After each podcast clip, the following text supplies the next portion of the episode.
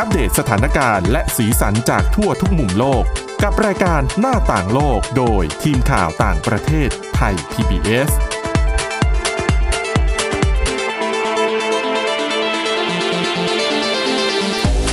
สวัสดีค่ะต้อนรับคุณผู้ฟังเข้าสู่รายการหน้าต่างโลกนะคะ มาอัปเดตเรื่องราวทั้งสาระและสีสันจากทั่วทุกมุมโลกกับทีมข่าวต่างประเทศไทย PBS ของเรา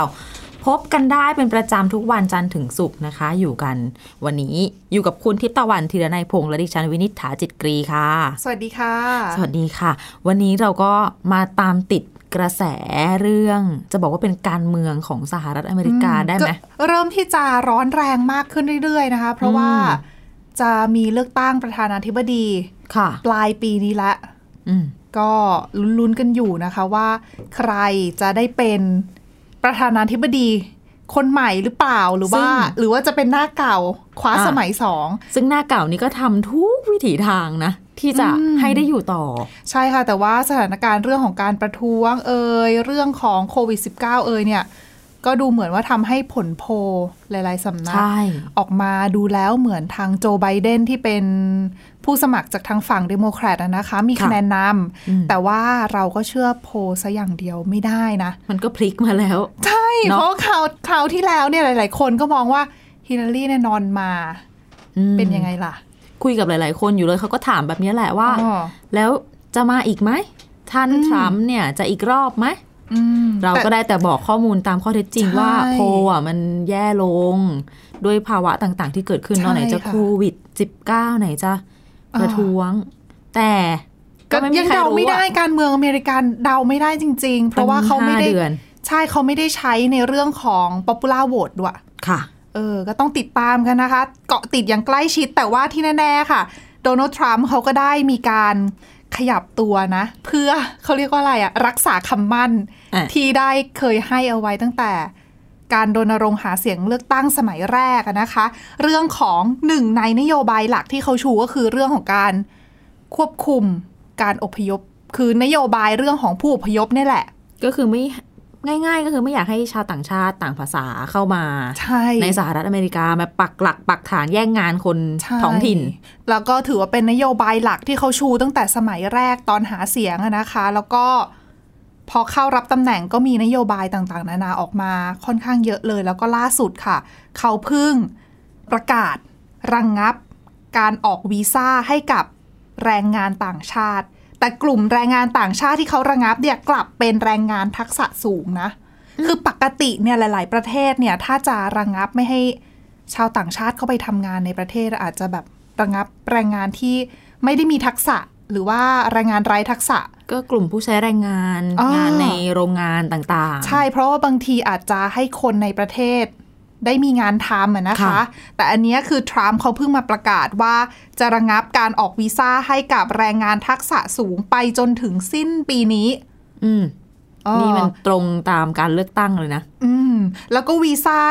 ประเภทวีซ่าที่เขาระงงับอะนะคะ ก็มีหลายประเภทแหละ แต่ว่าหนึ่งใน ประเภทที่ค่อนข้างถูกจับตามอง มากทีเดียวก็คือเป็นประเภทที่เรียกว่า H1B นะคะ ซึ่งเขาเป็นวีซ่าที่มักจะออกให้กับชาวต่างชาติที่จะเข้ามาทำงานในสหรัฐอเมริกาอยู่ได้ถึง 6 ปีอะอืม อันนี้คือต้องทำงานในสาขาไหนบ้างคะ คือเขาไม่ได้ระบุว่าสาขาไหนบ้าง แต่ว่าปกติแล้วเนี่ย H1B เนี่ยจะเป็นวีซ่าที่ออกให้กับบรรดา ผู้เชี่ยวชาญหรือว่า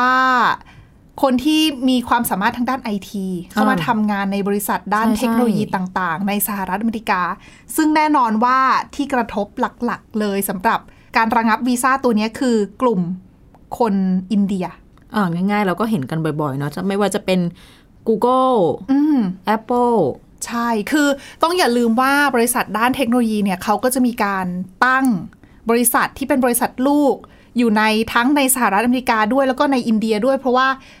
อย่าลืมว่าอินเดียก็ถือว่า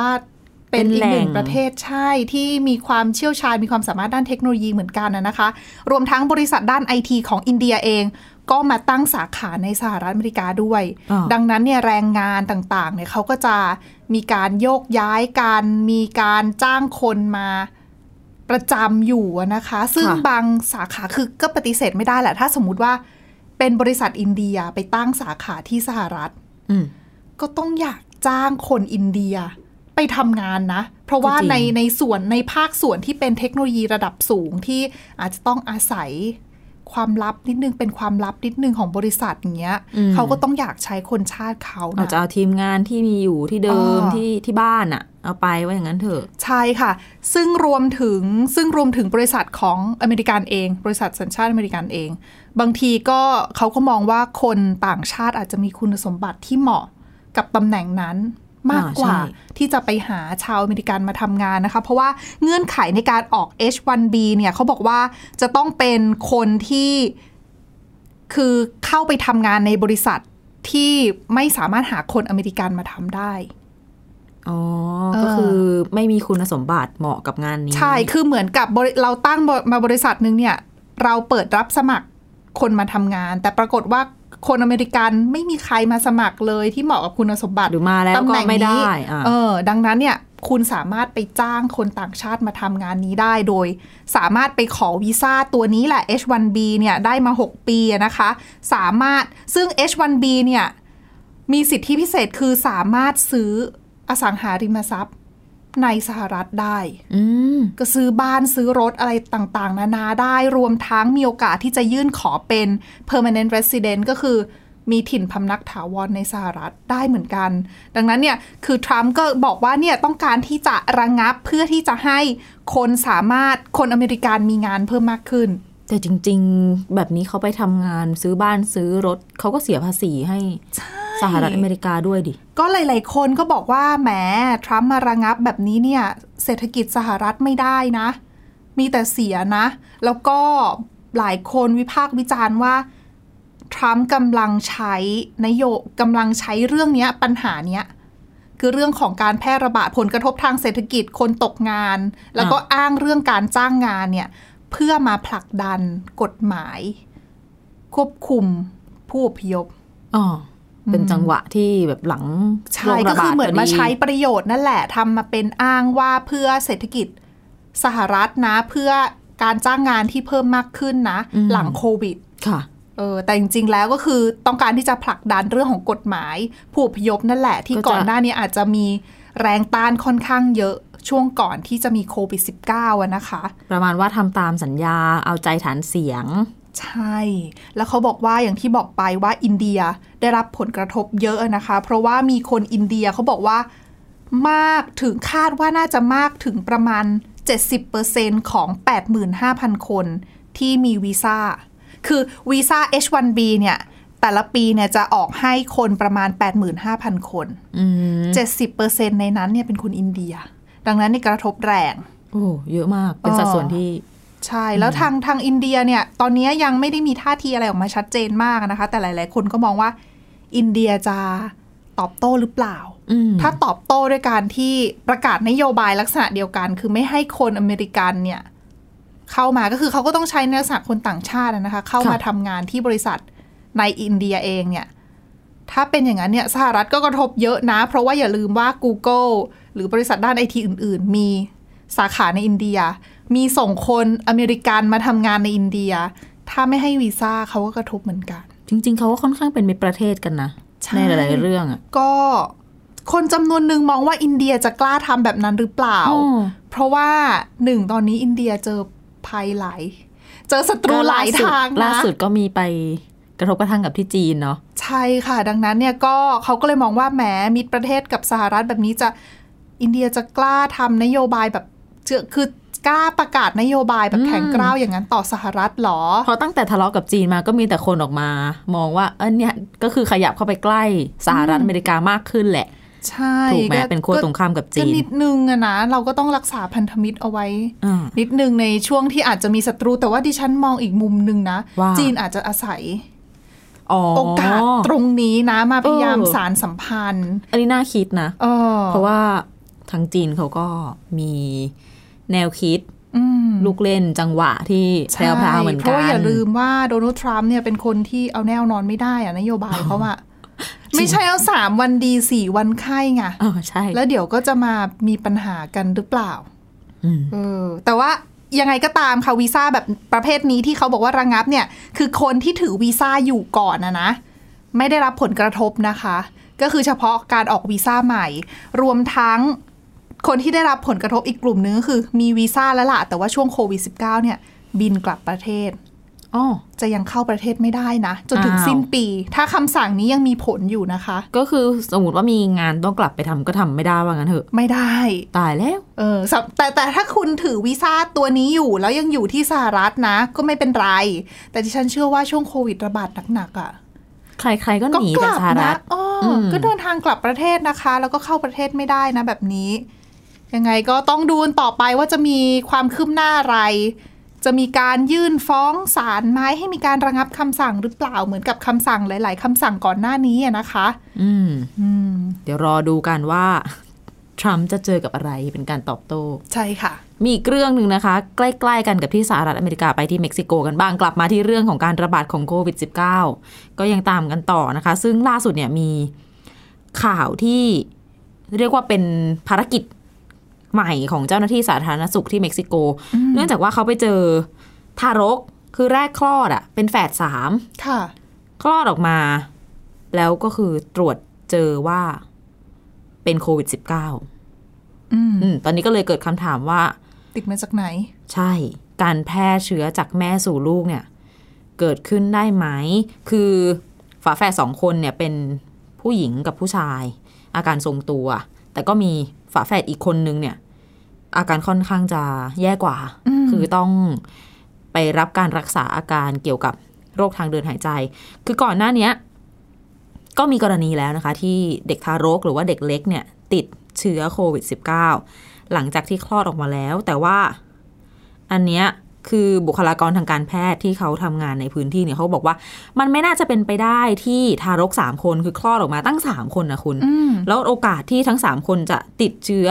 ทั้งหมดพร้อมกันจากสารคัดหลั่งของคุณแม่ตอนที่คลอดออกมาเนี่ย มันไม่น่าจะเป็นได้อย่างนั้น ซึ่งจากการตรวจเบื้องต้น ก็พบว่าพ่อแม่ของทารกทั้งสามคนเนี้ย เขาใช้คำว่าน่าจะเป็นผู้ติดเชื้อโควิด -19 แบบที่ไม่แสดงอาการค่ะก็เลยเนี่ยแหละค่ะ อาจจะนำมาซึ่งการติดเชื้อของลูกๆ แต่ว่าเรื่องนี้ยังต้องตามกันต่อเรื่องของว่าโอกาสในการติดเชื้อจากแม่สู่ลูกหนทางการป้องกันได้มากน้อยแค่ไหนอะใช่คะอันนี้คือยังเรายังไม่มีคำตอบให้ เพราะว่าแพทย์ที่ในพื้นที่เนี่ยเขาบอกว่า เออ อันนี้คือเป็นเคสศึกษาว่างั้นเถอะที่น่าสนจริใจงๆการที่เด็กแรกเกิดติดเชื้อ ก็เคยเกิดขึ้นใช่มาแล้วใช่แต่ว่า แต่เพราะว่าตอนในคกลอรดมันณีก็มีสารคัดหลั่งอะไรอ๋อหลายๆอย่างถูกไหมแล้วมันก็เคยมีข่าวพบนี่พบเชื้อโควิด -19 ในน้ำอสุจิ เอ่ยอ๋อในอะไรในอุจจาระด้วยอะไรหลาย ๆ อย่าง อืมก็เนี่ยนะคะ ลองดูเผื่อที่จะเป็นข้อควรก็ระต้องวังระมัดระวังนะอ่าคะสำหรับใครที่ตั้งครรภ์อยู่ถึงหรือแม้ว่าวางเอาแผนจะง่ายๆตั้งครรภ์ไม่ได้ติดจากแม่สู่ลูกอย่างเงี้ย แต่ว่าเด็กที่เป็นเด็กทารก แรกเกิดแบบเนี้ยค่ะติดเชื้อโควิด -19 ก็ไม่ดีนะคะ เพราะว่าเด็กอายุคือที่ต่ำกว่า5ปีลงมาเนี่ยอืมก็เสี่ยงที่แล้จะวมีอาการหนักจากการใช่ติดเชื้อ และยิ่งถ้าใครเกิดแบบเป็นน้องที่คลอดก่อนกำหนดอืมเอ่อร่างกายไม่แข็งแรงคุมคุ้มกันอะไรเงี้ยอาจจะอันตรายได้ก็ระมัดระวังไว้ดีกว่านะคะ อะ เดี๋ยวพักกันสักครู่กลับมาคุยเรื่องราวที่น่าสนใจกันต่อในช่วงที่2ค่ะ หน้าต่างโลกโดยทีมข่าวต่างประเทศไทย PBS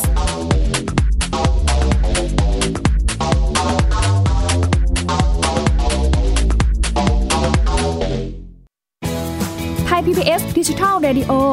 Infotainment for All สถานีวิทยุดิจิทัล จากไทย PBS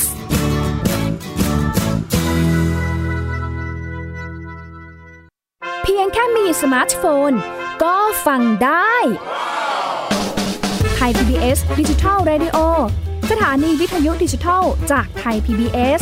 เพิ่มช่องทางง่ายๆ ให้คุณได้ฟังรายการดีๆ ทั้งสดและย้อนหลัง ผ่านแอปพลิเคชันไทย PBS Radio หรือเวอร์บายเว็บจัดไทยพีบีเอสเรดิโอคอมไทยพีบีเอสดิจิทัลเรดิโออินฟอร์ทนเมนต์ for all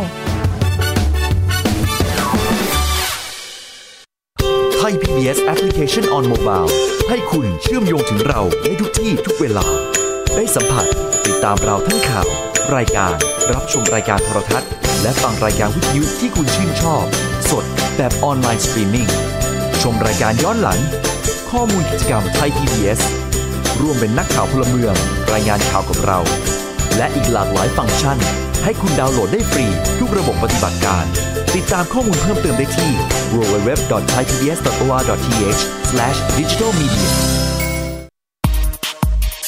เพราะวิทยาศาสตร์อยู่รอบตัวเรา มีเรื่องราวให้ค้นหาอีกมากมาย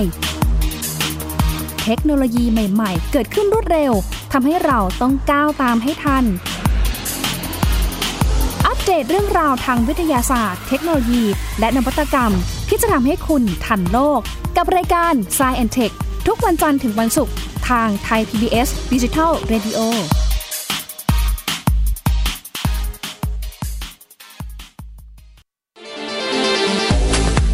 หน้าต่างโลกโดยทีมข่าวต่างประเทศไทย PBS กลับเข้าสู่ช่วงที่ 2 ของรายการหน้าต่างโลกนะคะ มาฟังกันต่อเมื่อสักครู่ตอนพักไป เราคุยกันว่าคุณทิพย์ตะวันยังมีข้อมูลเกี่ยวกับวีซ่าอีกชนิดหนึ่งใช่เมื่อสักครู่ พูดไม่ครบ คือจริงๆอะที่เรานำมาเสนอเนี่ยเป็นประเด็นในเรื่องของประเภทวีซ่า H1B ที่ส่วนใหญ่จะออกให้กับทางคนที่ผู้เชี่ยวชาญคือมีความรู้ด้านไอทีไปทำงานไปทำงานด้านระดับ IT สูงใช่ แต่ว่าอย่างที่บอกไปเกริ่นไว้ตอนแรกว่าวีซ่าเขาที่เขาระงับเนี่ยเขาไม่ได้ระงับแค่ตัวประเภทนั้นประเภทประเภทเดียว มีอีกหลายประเภทซึ่งหนึ่งในประเภทที่น่าสนใจและน่าจะกระทบกับ คนจำนวนไม่น้อยในในไทยเหมือนกันนะค่ะก็คือประเภท J1 อืมหลาย ๆ คนถ้าเคยคือถ้ามีลูกหลานหรือว่าเคยสมัครโครงการเออแลกเปลี่ยนต่างที่เดินทางไปสหรัฐอเมริกาประมาณปีหนึ่งอย่างเงี้ย ไม่ว่าจะเป็นแลกเปลี่ยนด้านภาษานะคะ หรือว่าไปไป work and travel อ่าที่ไปทำงานช่วง 2-3 เดือนๆหรือไปในเรียนสมัธยมไปปีไปเรียนปีหนึ่งใช่หรือว่าบางคนไป เขาเรียกว่าโครงการออแพรไปเหมือนไปเลี้ยงเด็กที่ไปนู่นเป็นพี่เลี้ยงเออไปรับรับจ้างเป็นพี่เลี้ยงแล้วก็ใช่ลงคอร์สภาษาหรือว่าคอร์สเรียนอะไรสักอย่างไปด้วย ใช่ ซึ่งคนไทยแล้วก็นักเรียนนักศึกษาไทยจำนวนไม่น้อยนะคะ ก็เข้าร่วมโครงการในลักษณะเนี้ยเพื่อไปเหมือนแลกเปลี่ยนวัฒนธรรมค่ะได้เรียนรู้ภาษาด้วยเรียนรู้วัฒนธรรมของเขาด้วยอะนะคะ ก็จะต้องยื่นสมัครเป็นวีซ่า J1 ก็ได้รับผลกระทบจาก การระงับการให้วีซ่าในครั้งนี้ของทรัมป์ด้วยเหมือนกัน อืม ต่อไปทีนี้ต้องมาดูนะว่า แต่ละประเทศจะปรับตัวกันยังไง เพราะว่าอย่างใช่มองง่ายๆ แค่บ้านเราเองอะ่ะคนที่ต้องใช้วีซ่า J1 ไปดิฉันว่าแต่ละปีมันมีเยอะนะ คือถ้านับแค่นักเรียนแลกเปลี่ยนในอืมแต่ละปีดิฉันว่าก็โอ้คือไม่ต้องเยะนะพูดถึงโควิด -19 นะ พูดถึงภาวะปกติที่แบบอ๋อมีทั้ง work and travel มีทั้งใช่ไปเรียนมัธยมชั้นปีต่าง ๆ ใช่ไหมเด็ก ๆ พอจบ มสามจบมัธยมอ่าปีที่สามก็เริ่มจะบางคนมีก็การสอบเข้าโครงการต่างๆกันแล้วใช่เพราะมันก็เป็นโอกาสอะเนาะอืมไปเรียนภาษาไปพัฒนาทักษะเปิดแลกโลกเปลี่ยนอะโอ้อืมใช่ค่ะ ก็อาจจะเสียโอกาสตรงนี้ไปอะนะคะ แต่ก็อย่างที่บอกปะอย่างที่บอกไปว่าก็ไม่รู้ว่าจะบังคับใช้ ยาวนานแค่ไหน เพราะว่าไม่แน่อาจจะมีคำสั่ง คือถ้ากระทบมากๆเนี่ย หลาย ๆ คนก็อาจจะออกมารวมตัวการยื่น ขอให้ศาลสั่งระงับอืมชั่วคราวก็เป็นได้ไงค่ะเพราะตอนนี้ท่าทีของบริษัทด้านเทคโนโลยีต่าง ๆ ในสหรัฐอเมริการวมทั้งในอินเดียเองด้วยเนี่ยก็ออกมาแบบเรียกร้องก็ค่อนข้างนะจะว่าไม่พอใจ เออ เพราะว่าได้รับผลกระทบโดยตรงงานหลายค่ะๆคนก็มองว่ามันมีผลกระทบทางลบมากกว่าที่จะสร้างงานนะ อืมอืมก็เป็นข้อมูลไว้สำหรับพ่อแม่ผู้ปกครองหรือว่าน้องๆที่เตรียมการอยากจะไปใช่ไม่ว่าจะก็ไปช่วงช่วงหลังปิดโควิดเทอนั่มนแหหรืละอเปิดเทอมเออที่สหรัฐอเมริกาเนาะค่ะเพื่อจะวางแผนกันนะคะใช่มีอีกค่ะเรื่องหนึ่งเกี่ยวกับอยู่การในทำงานอยู่ในสหรัฐอเมริกาด้วยค่ะแหมวันนี้เราโฟกัสกันที่นี่นะเออหลายคนนี่อาชีพในฝันมีหลากหลายแบบนะคะค่ะซึ่งหนึ่งในนั้นที่ฉันว่าแบบถ้าใครเป็นเด็กๆแล้วชอบดู เรื่องแบบหนัง ละคร สายลับเหรอ เออ ตอนนี้ CIA นะคะสำนักข่าสำนักข่าวกรองกลางสหรัฐอเมริกา ประกาศรับสมัครสายลับ รับสมัครสายลับเลยอย่างนี้ คือเรื่องการรับสมัครสายลับเนี่ยไม่แปลกนะ เขาบอกว่าจริง ๆ แล้ว CIA เนี่ยก็ประกาศรับสมัครเนี่ยเหมือนรับสมัครคนทั่วๆไปนี่แหละก็เป็นเหมือนแบบตามบริษัททั่วไปเนี่ยแหละที่มารับสมัครอะนะคะ ซึ่งปีก่อนๆเนี่ยเขาบอกว่าก็จะ เปิดคือเขาจะไปออกตาม job fairงานไปตั้งบูธเงี้ยเหรออ๋อเดี๋ยวอยากรู้อันเนี้ยคืออยากรู้ว่าแบบเวลารับสมัครคือใช้คำว่าอะไร รับสมัคร agent เป็นเจ้าหน้าที่หรือรับสมัครใช่แบบใช่เขาใช้ spy จะเป็น agent สิ แล้วก็จะ